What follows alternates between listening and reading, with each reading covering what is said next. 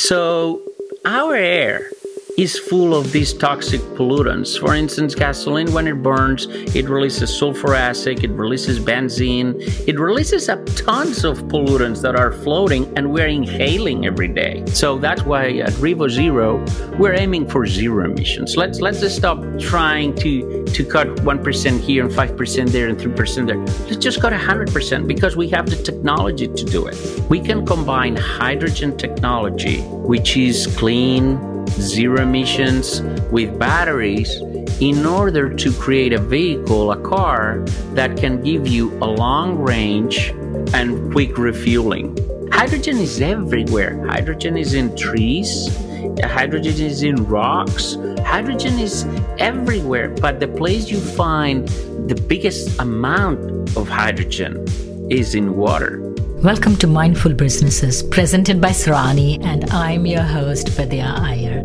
In our podcast, we bring to you brands which are mindful in their practices and processes.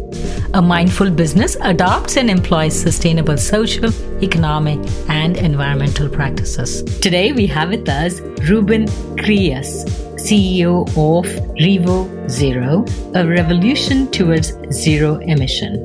Welcome, Ruben. Thank you. It's a pleasure being here. The history of the automotive industry and the engine developments that have taken place over time is really fascinating. If you think about it, in 1914, at the brink of the First World War, Bentley and Daimler were making cutting edge engines. Yeah, transportation, as many of industries, it's something that starts with a basic human necessity of moving and it keeps evolving, you know, and companies develop the first vehicles. I remember my grandfather t- telling me about the first time he saw a car a long time ago, you know, and see where we are now. But, but sure, combustion engines were a great idea, but electric vehicles are not that new, though. In fact, there were electric vehicles back in the 20s. Mm-hmm but we didn't have the technology by then to really power them as needed to do long trips, you know. So that's where we defaulted to combustion engines. But today we have the solutions for all that. Back in history, they used the engines which were made for the automotive industry to make engines for the fighter planes during the World War One. Yeah, well, in fact, um, airplanes and cars are very similar in a certain point. You could technically install a combustion engine in an airplane and make it fly. You, instead of a tire, you put a propeller. But it's the same type of animal, you know? Mm-hmm. The, the problem is you need torque, you need horsepower, you need power. How do you get that power? That is what makes the difference between zero emissions or non-zero emissions you know i don't know if you i guess you've done your research but one of the things you probably found is that i'm a pilot myself i fly airplanes too sustainable technology in aviation would be a great thing. And that's one of the areas that we are also developing solutions. We're, in fact, uh, hopefully very soon making a big announcement about a solution for the aviation industry as well. There's no need to not go zero emissions. I mean, we can go zero emissions and we have the power enough and the technology and the times and the recharging times to make it practical. That's my big thing always. Solutions have to be practical. We're human beings, and it's going to be very hard for us to change our habits just because it makes sense. It's got to make sense and be practical and be economical at the same time. That's what we're aiming as a company, you know. I want to talk a little bit about the history of how the engine used to work. What revolutionized in the 1900s? What was the biggest invention? There's been several interactions of engines. For instance, one of the biggest revolutions of engines that, that they thought it would be a great revolution is the rotary engine. Mm-hmm. Don't want to get too technical, but most engines have pistons, crankshafts, and all these different things. But at the end of the day, inside of every piston, you always have an explosion happening. And the explosion that happens in those pistons, in those chambers, is some fuel that burns and explodes due to the pressure that it contains. And in fact, the gasoline engines, I mean, they all, I don't know if you know the chemical composition of gasoline, but gasoline is basically carbon and hydrogen. The carbon is what does the burning, but the hydrogen is what gives the power to the engine. Mm-hmm. And any gasoline car could be considered somehow a hydrogen plus carbon car, right? Mm-hmm. So we're using hydrogen already. We just don't know it, but we're using it in a dirty way. Right. So yes, there's been different interactions like the Bentley engines or the rotary engines that came later, but it's the same technology. Look at any engine from 100 years ago to today's engines, and they have the same parts. It's a combustion chamber that something explodes, that moves something, and that creates a power under rotation. So basically, a normal traditional engine uses that explosion to create torque, to move a tire. How a car works is by moving a tire. If the tire moves forward, the car goes forward. And that movement happens until a few years ago with an explosion of gasoline, you know. That has not changed much over the last hundred years. They get better, they make less noise, but still the same principle. But with fuel cell hydrogen technology, we're going to a different universe. When they talk about V8, V6, is it the number of chambers in the? That's the number of chambers and the position of those chambers, if they are in a V shape or in a line shape or in parallel. But at the end of the day, Vidya doesn't really matter much the position. People talk about the efficiency. Oh, combustion engine is more efficient. Yeah, but I always say the same thing. You know, if if you are gonna drink uh, four bottles of wine or three bottles of wine, you might end up being drunk anyway, right? So it doesn't really matter uh, if you make a little bit of an improvement in a certain technology. It matters over the big scheme of things. Yeah, you multiply that by millions and trillions and you save a little bit, but the problem is still there. So that's why at Revo Zero, we're aiming for zero emissions. Let's let's just stop trying to to cut one percent here and five percent there and three percent there let's just cut to 100% because we have the technology to do it.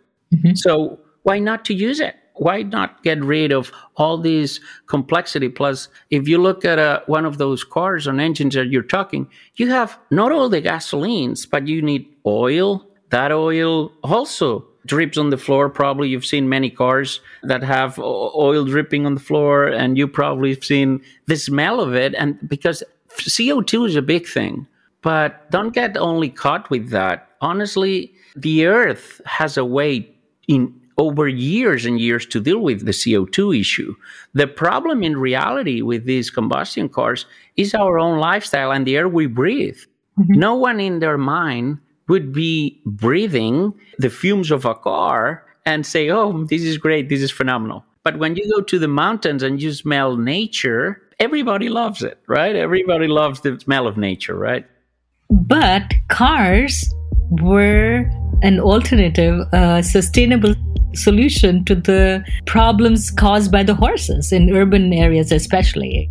But there were a lot of horses for uh, people to move their goods, for people to move, and they created a lot of animal waste and emissions. So they thought they were improving and and you know on what they had and they created the cars. Absolutely. And now it's time to go to the next step and improve the cars to remove all the waste. It's like uh, again i mean we are at a point right now that horses create a big mess. But cars improved on that, but they're making another mess. You know what's the worst mess? The mess that you don't see. And that's what current cars do because pollution, that's what I was trying to say earlier. CO2 is a major problem, but in hundreds of years or thousands, the planet would take care of it. The problem is the pollution we're creating today is creating cancer in our lungs, is making us having hard time to breathe, is creating allergies, is affecting our food chain. Mm-hmm. Would you drink water, Vidya, that you know it's toxic and has pollutants in it? Probably not. So if you had the chance to drink a clean glass of water or a polluted, dirty glass of water, I'm sure you would pick the clean one, right? Definitely, yeah. So our air is full of these toxic pollutants. For instance, gasoline, when it burns, it releases sulfur acid, it releases benzene, it releases up tons of pollutants that are floating and we're inhaling every day. Mm-hmm. There's no need for that. We can make cars nowadays that give us long range, quick refueling, and emit zero toxic pollutants or zero waste.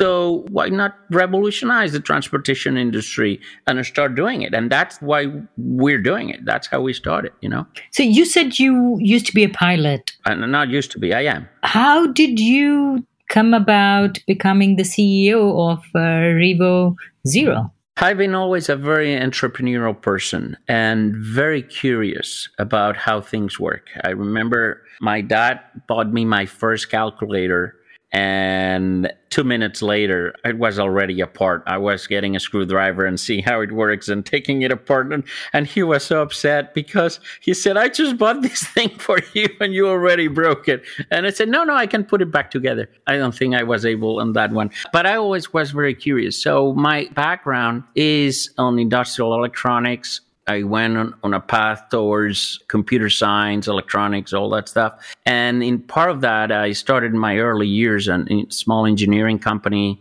We got very successful and we grew from there. Then I created an, an ISP years later that got acquired by a, a major company. I became an executive of the company and one thing to another, but basically by having understanding of technology, combined with professional success mm-hmm. in business gave me the ability to put two and two together and say so some the difficult challenge that happens in life sometimes is some people might get very successful in one thing but don't understand the other you know? And i always used to say that i've been on the dark side of the force in a way meaning that I, i've been you know putting cables together and pipes and tube and connectors but at the same time i run hundreds of million budgets on major large corporations as well you know even though my passion has always been technology that's something i did in my early years but then i devoted to become a business executive and that's what i've done over the last 20 years of my career but at revo i had the opportunity to recombine both my passions you know business passion and technology passion to do something that I truly believe is good and we need it. Right. So let's talk about the technology. Did you invent this engine or did you buy this technology? In Revo Zero, we are not doing a traditional engine. That's what I wanted to clarify. You know, what we're doing is we have come up with a technology that allow us to use hydrogen and electric batteries together in, in a vehicle which we call plug-in fuel cell technology, PFC technology, to build a new generation of cars. So basically, Revo Zero, we are building plug in fuel cell electric vehicles. We believe that the future is electric. I think that is very clear already. The question is how do you get that electricity and how do you put it in the car? Other companies out there, they use big, huge, very heavy batteries. But we believe there's something a lot of companies forget about, which is the word balance. Right. There's no need to go one or another. We can combine hydrogen technology, which is clean, zero emissions, with batteries in order to create a vehicle, a car that can give you a long range and quick refueling. So it serves for your daily needs and it serves for your long trips and you can refuel it in a matter of minutes. So it has the advantage that gasoline cars have, which is quick refueling, but at zero emissions. And we're doing it by taking the electricity out from hydrogen. How is this different than an electric vehicle? The electric vehicle has the battery mm-hmm. is giving the power for the car to run. That's what is making the wheels turn. Both, well, what makes the wheels turn is the electrical motor. Okay. The battery is just a storage of electricity. Okay. But we choose to use battery for certain parts of your driving and hydrogen to recharge that battery while you drive. So basically, hydrogen it has extra electricity in it, to put it that way. But it has its extra electrons, and I can tell you how we get there through splitting water. So basically, we get water, we inject electricity in it, and then we separate the oxygen from the hydrogen.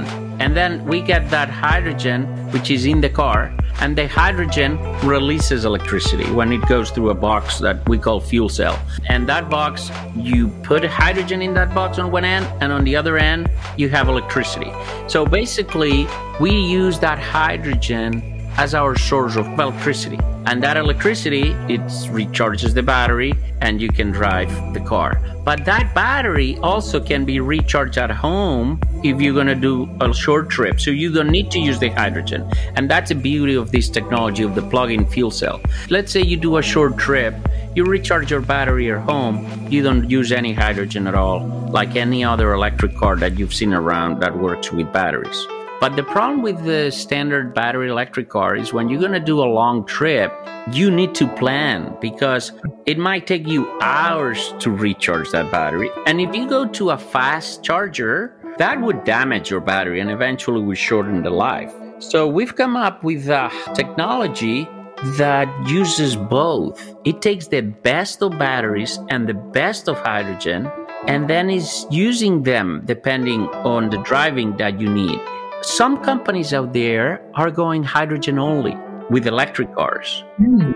But the issue with hydrogen only is that it's, hydrogen is very complex to manufacture and to distribute. And if you go hydrogen only, the price of hydrogen is higher than the cost of electricity. So basically, then refilling your hydrogen tank costs a little bit more money than recharging a battery. And then you have the dilemma. You have people oh, I want battery because it's cheaper to recharge, and others, I want hydrogen because it's faster to refuel. And you see them going back and forth between these two technologies. You know what we decided? To take both and get the best of each one. Yeah. And what you did in that process, you got rid of the carbon molecule. Exactly. We don't use any gasoline at all, any fossil fuels, any toxic combustion. Bye bye combustion engines. I've heard the term carbon footprint, I've heard carbon emissions, and hadn't heard of the term decarbonization. This is a very, very good question. Question that still puzzles me because people talk about, oh, let's pay this carbon tax so we can compensate the carbon we're doing. You know, it's like that concept of, oh, if I eat a chocolate cake and I drink a diet soda, I'm neutral. And that's not true. You still are eating a lot of sugar on the other end, right? So if you're emitting carbon like crazy, but paying a tax, yeah, there's going to be some money to do something, but that carbon is already in the air. So let's decarbonize ourselves. Let's not use carbon for the purpose of driving. Carbon has some advantages in some areas. Let's use them for that areas, but it's not good for the driving. For instance, in generating electricity, we use carbon, but we can capture that carbon. Electrical plants are very good on capturing that carbon nowadays. But cars running on the streets everywhere and releasing it in every street in front of, of little kids walking on the street in the middle of the cities. Do you remember with COVID that one of the things they said is the skies of the cities right started to clean up when people stopped driving? Mm-hmm. Let's get our skies of our cities clean. I'm not even talking about the oceans. I'll be happy to talk about that as well. But the first step, we need to save the polar bears 100%. But let's save our cities also. Right. You know, and that's one of the things of decarbonizing ourselves. There's no point of keep carbonizing the skies and pay a tax for it if we can remove the carbon. That's our goal, you know? So, uh, help us understand how will hydrogen filling station be? Like, who will create the hydrogen? Well, here's the, the good thing of what we're trying to do. The big issue in the hydrogen industry is what you just said is the chicken or the egg. And what is first, hydrogen cars or hydrogen stations? People don't buy hydrogen cars if there's no hydrogen stations, and hydrogen station companies don't build hydrogen stations because there's no cars in some areas, right? Mm-hmm. Okay, we found a way to resolve this dilemma. This dilemma has been there for the last 15 years. Hydrogen is not new, hydrogen cars are not new since the early 2000s or mid 2000s there's been hydrogen and hydrogen cars available in california for instance right? But there is the dilemma who pays for that. We've come up with a very creative solution. And we need to thank that also to my aviation expertise, I guess, because when you are at certain environments, there are certain applications, like for instance, airports, that you need cars to be available all the time. You go to an airport, airports never stop. Cars are running all the time. Mm-hmm. So very soon we're going to make a release announcement. We are in the process of signing a very important deal with one of the major airport operators in the country to help them decarbonize the airports to help them install hydrogen dispensers at the airports, to help them bring hydrogen cars at airports, for instance. Not only airports, we're talking also to a couple of municipalities to help them remove their gasoline cars and also uh, security vehicles for universities. Those vehicles are vehicles that they need to be running nonstop. If there's an emergency, if there's an accident, if, if, there's a violent crime, you cannot afford saying, "Oh, sorry, we will be there five hours in five hours when my car finished charging." You know. So battery electric cars are awesome. I love them. I have one. I mean, it's fantastic. But for the specific residential application, they're good. For industrial applications, you need another solution, and that solution is hydrogen. So we are deploying nationwide a network of hydrogen refueling stations to support the industrial requirements of security vehicles, municipality vehicles, airport vehicles, all these vehicles that are running all the time nonstop. So we are building a hydrogen refueling infrastructure. Like Tesla took the EV car forward, made it more successful than its predecessors by providing the filling stations and letting you know where the next filling station based on your travel time and, tra- and your travel distance, you are creating a similar infrastructure. In a way, yes. If I ask you uh, you make the example of Tesla, and everybody asks, thinks Tesla is a car manufacturer, right? But if I ask you, is Tesla a car manufacturer or is a recharging station company? You might say, oh, it's a car manufacturer. Well, guess what? They are the largest electric car charging company in the planet. They have more charging stations than any of the charging station companies, you know? So Tesla built the supercharger network together with the cars. Mm-hmm. So basically, you could charge their cars at their supercharging stations, or you could charge them at home, right? Our model is very similar on that sense because our vehicles, you can recharge them at home with electricity for short trip and daily trips. But when you are on a long trip, you go from one city to the next, or or you go on, on a road trip, then you need that hydrogen to have quick refueling. And that way, we're building a network of hydrogen refueling stations nationwide to support those long trips that you would do in these plug-in fuel cell vehicles. So in a way, you're right. It's very similar model. We're coming out with these cars, but we're coming out with the refueling stations as well, or locations. I wouldn't call stations because we're not going to have major buildings you know? It's like it's like the tesla thing that has a on a grocery store or on the, or on the parking of somewhere they have a couple of chargers. That's very similar on our end. We're going to have one or two refueling stations at a certain location but we've chosen to team up with locations that have a need or where hydrogen would become the optimal solution for them like airports universities municipalities and so forth you know? How are you getting funded did you also sell a company like Elon Musk? I did sell a company, yeah, and that's how I started uh, the funding. With I sold a company a few years ago, and I started another company that went very well. And I failed also in some companies in the past, but uh, let me knock on wood. But my most recent companies have been very successful, and I'm very thankful for that. It, it's the effort of, of, of a big team. We are self-funded at this moment.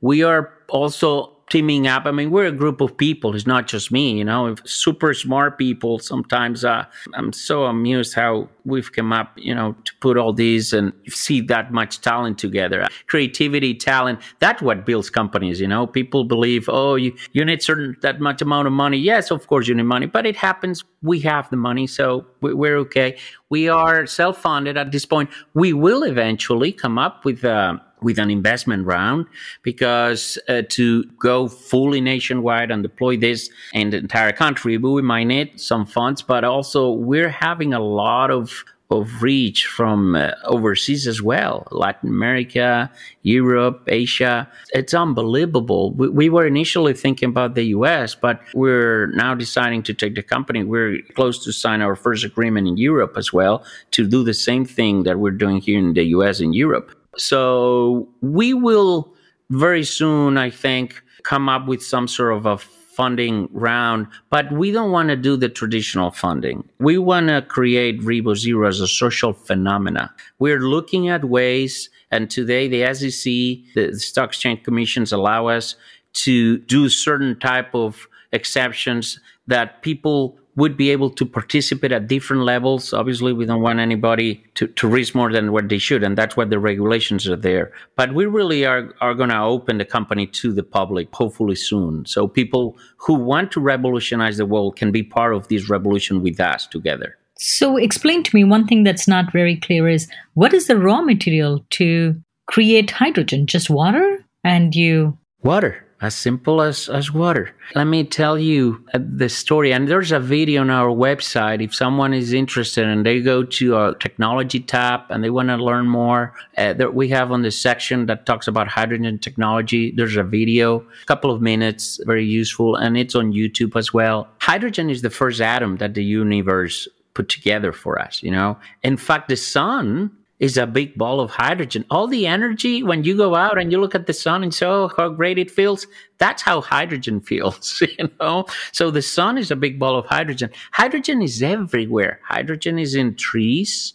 Hydrogen is in rocks. Hydrogen is everywhere. But the place you find the biggest amount of hydrogen is in water. And in this planet, it happens that 70% of the surface of this planet is water. So it is as simple getting a little bit of water and inject some electricity in that water. And that's it. That's how you get the hydrogen. And it doesn't matter if the water is salinated or non salinated. Well, we go through a filtering process. Obviously, the more pure the water it is, the easier everything gets, but it's not a big deal. We purify the water. Generally, we get regular tap water, but we could get water from the ocean, water from a river, water from rain. Any water we could use. We, it just depends on how much purification you have to do. But the beauty of this process is that as soon as, as you've done that and you split the water and the oxygen, you release the oxygen into the air because you're going to use it later in the car. So you want that oxygen to be in the air, and then you store that hydrogen into a tank. That tank is what you have in the refueling stations. And basically, when car comes, it gets refueled by that hydrogen. And when the car starts running or recharging the battery, that hydrogen gets combined again with the oxygen from the air but you add oxygen to the air you remove oxygen to the air. That means that it, when that hydrogen is used the air stays neutral and then the car the fuel cell the box that converts the oxygen and hydrogen and electricity releases on the exhaust is pure water coming out of it. That water evaporates goes to the clouds and rains back to the rivers and the oceans. Wow.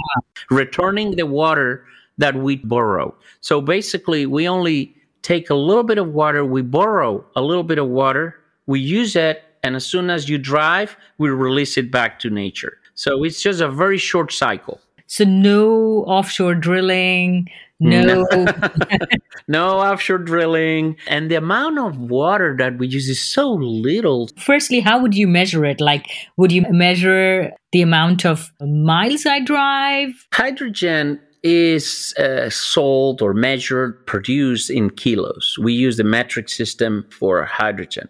So one kilo of hydrogen uh, uses very little. I think, don't quote me on that. I'll get back to you. I think it's like a couple of gallons of water. So over the big scheme of things, it's very little water. And you only use it while you are storing the hydrogen. As you drive and you release that hydrogen, that becomes back into water again. The fact is, you use that water just for a short period of time. The problem with sustainability, Vidya, is the cycle. For instance, let's talk for a second about CO2.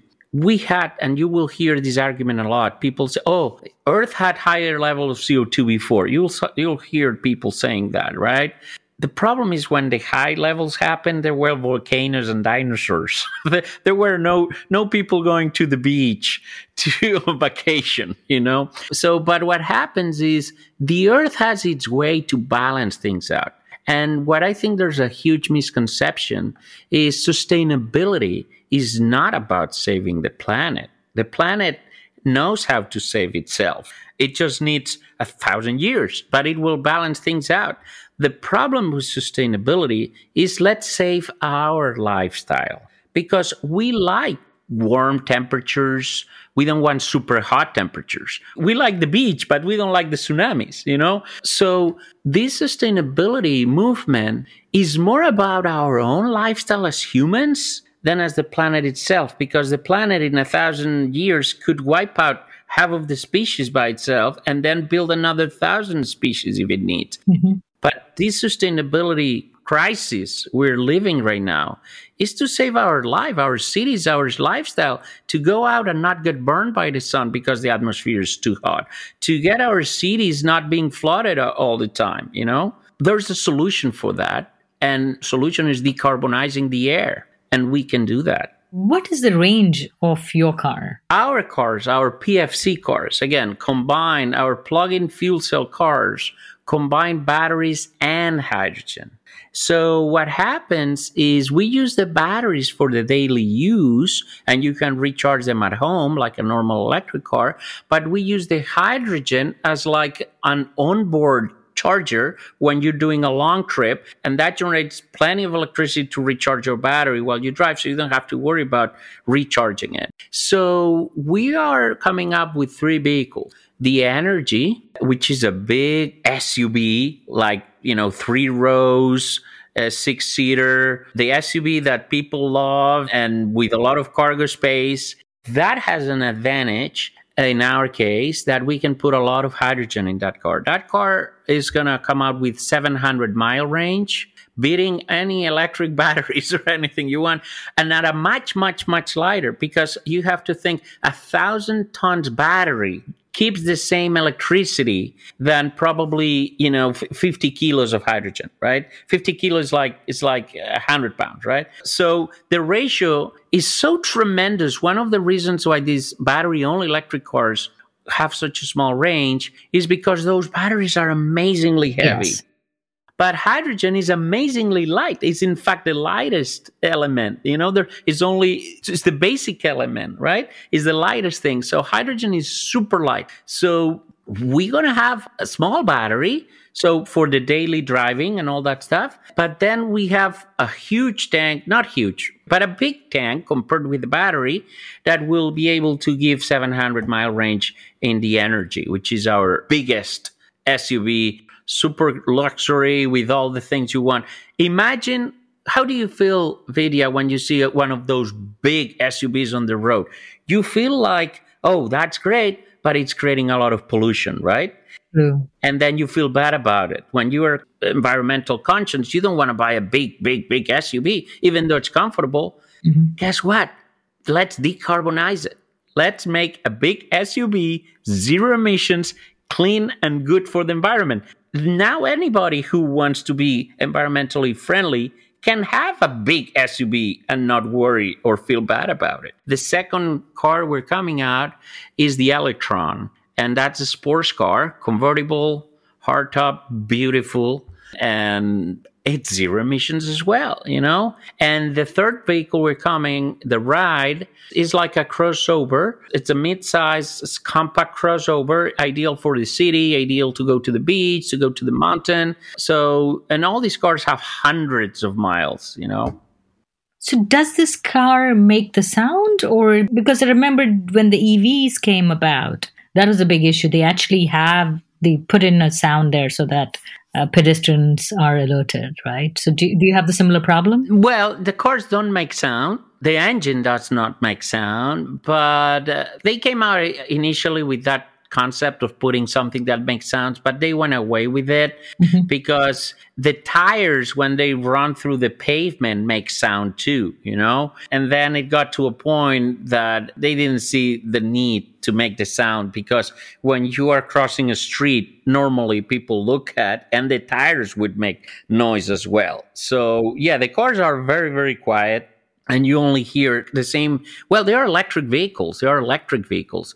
They have the same motor than any other electric vehicle but the difference instead of a, a thousand pound battery we have just a few pounds a hydrogen tank in it with a small battery for daily trips. Do you have the problem of disposing the hydrogen tank or is just like your gas tank which just keeps getting refueled? No no the, the tank keeps getting refueled. You don't have to dispose it so like the problems they have with the EV, with the batteries, battery disposal in long term. The way that we're solving the battery, because again, our cars have battery and have the hydrogen tank. That hydrogen tank can last forever. I mean, it's it's carbon fiber, which is a good thing because we we're trapping carbon back. Right. Imagine how awesome this is. We're getting carbon back and we're building tanks to contain hydrogen. Isn't that an awesome thing? So we're using the bad stuff to make good stuff, you know, and carbon is not bad itself if you use it properly. You know, it's, it's, like water. Water is great, but no one wants to be in the middle of a tsunami. You want to drink water, but you want to drown on water. So carbon has its use. It's just that we've been misusing it. And now we're using carbon to build these tanks, carbon fiber, which is stronger than steel mm-hmm. and lighter than, than aluminum. And these tanks, you can shoot a bullet into these tanks and it doesn't go through. You can put them on fire and it would take hours for that to burn. You can throw them from 50 feet away and they don't even crack. Carbon fiber is one of the most awesome materials because it's super strong and super light. That's what we're using the tanks for the hydrogen, making it extremely secure. Right. There's very low risk. So we just refill these tanks. And for the batteries, where the solution we do is a little bit what other manufacturers are doing now which is we limit the ability to charge them to no more than 80%. Some people get upset because they say, well, if I have a battery, why cannot go 100%? percent mm hmm And the fact is that if you recharge a battery only to partial capacity, that battery will last like three, four, five times longer than if you go all day to the top and the bottom, top and the bottom. For instance, on your phones, uh, on the cell phones, every two or three years or whatever, you got to throw your batteries away and get a new battery because you always go from 100% to almost nothing. You know, you leave the house at 100%, you come back to the house, you're almost at zero. Cars would do the same if you treat it the same because it's the same type of material. It's lithium, right? But if you limit the charge, so you never let it to be completely charged and you never let it to be undercharged because when we go below a certain point the hydrogen kicks in. Basically that battery life would be extended like two three four five times you know? And this is a way to reduce on the issue of what do you do with batteries when they get uh, too old because we extend the life tremendously even beyond the life of the car you know? But we still have a product which is backup power for buildings in case the electricity goes out and then we reuse those batteries into that equipment. We are not creating any toxic issue with our batteries because we think they're going to live for decades in the way we're using them so, how long does it take to charge your battery, and how long does it take to refuel the hydrogen cell? The battery would take similar to any other electric battery car because it's the same type of technology.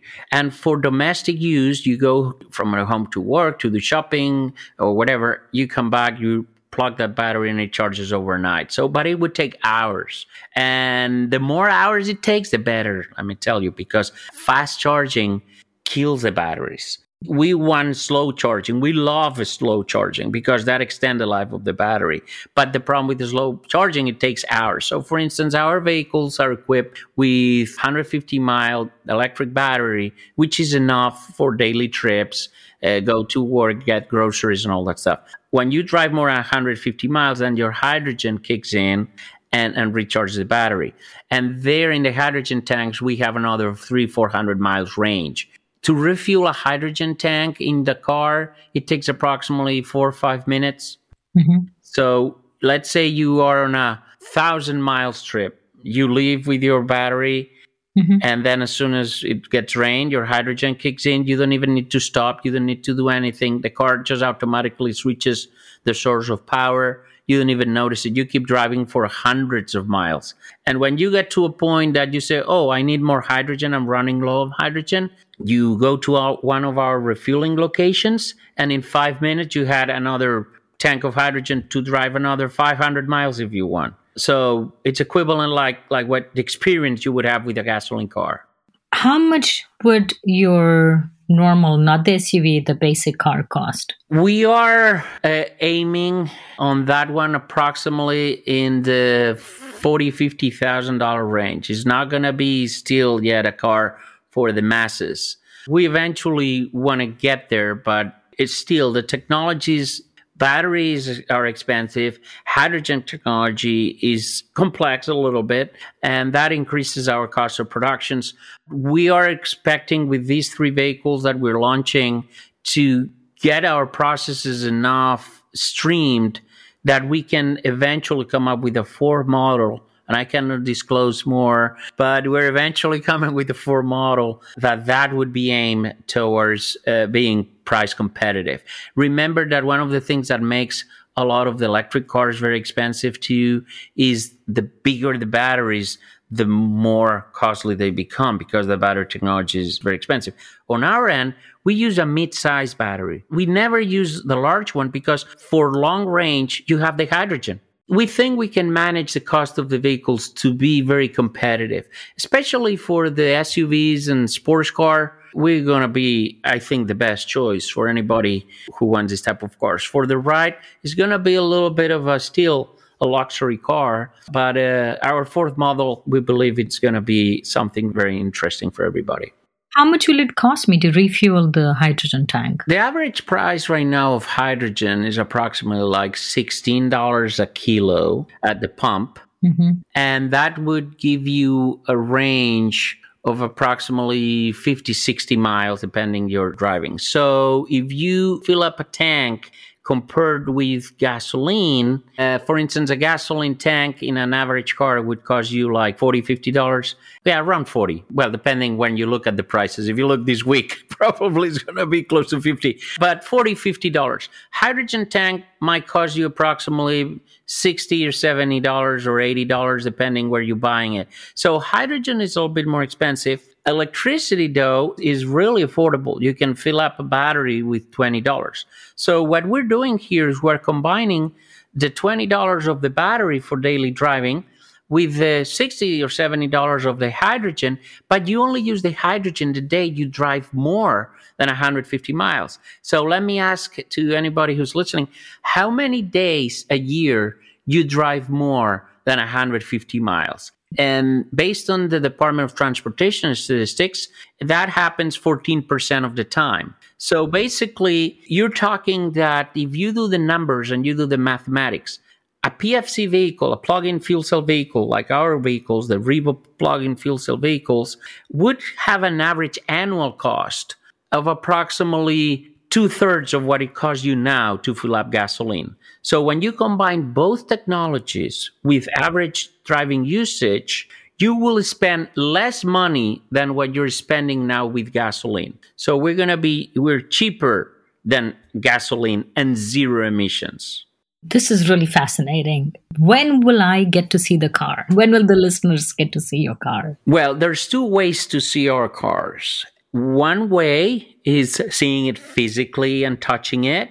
Where? That would happen. Still, we are like a couple of years before we get there, but there's a way that people can see it now or in the next month or so. We are the first company, as, as, as I know, the first automobile company, as I know.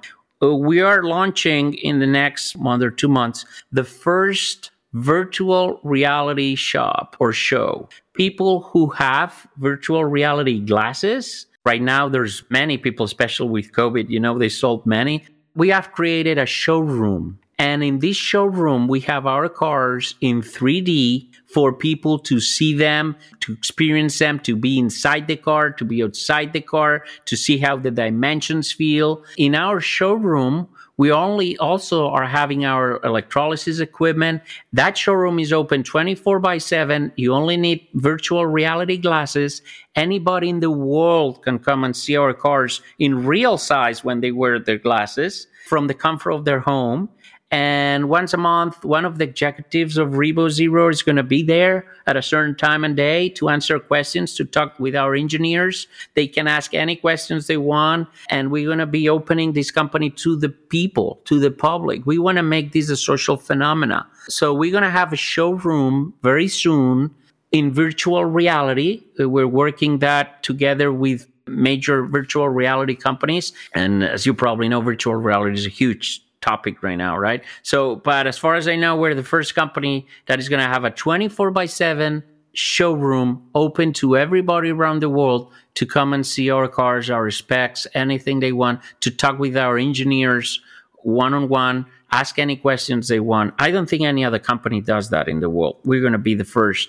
Uh, hopefully, after this podcast, no one is going to copy us. but but it, it, took a lot of development. We've been working almost a year with that concept, right? And we're launching it soon. And in a couple of years, we're going to have uh, our physical cars. There, we have our prototypes already but uh, unfortunately we cannot show them to the public. That's part of our you know intellectual property uh, also insurance restrictions stuff.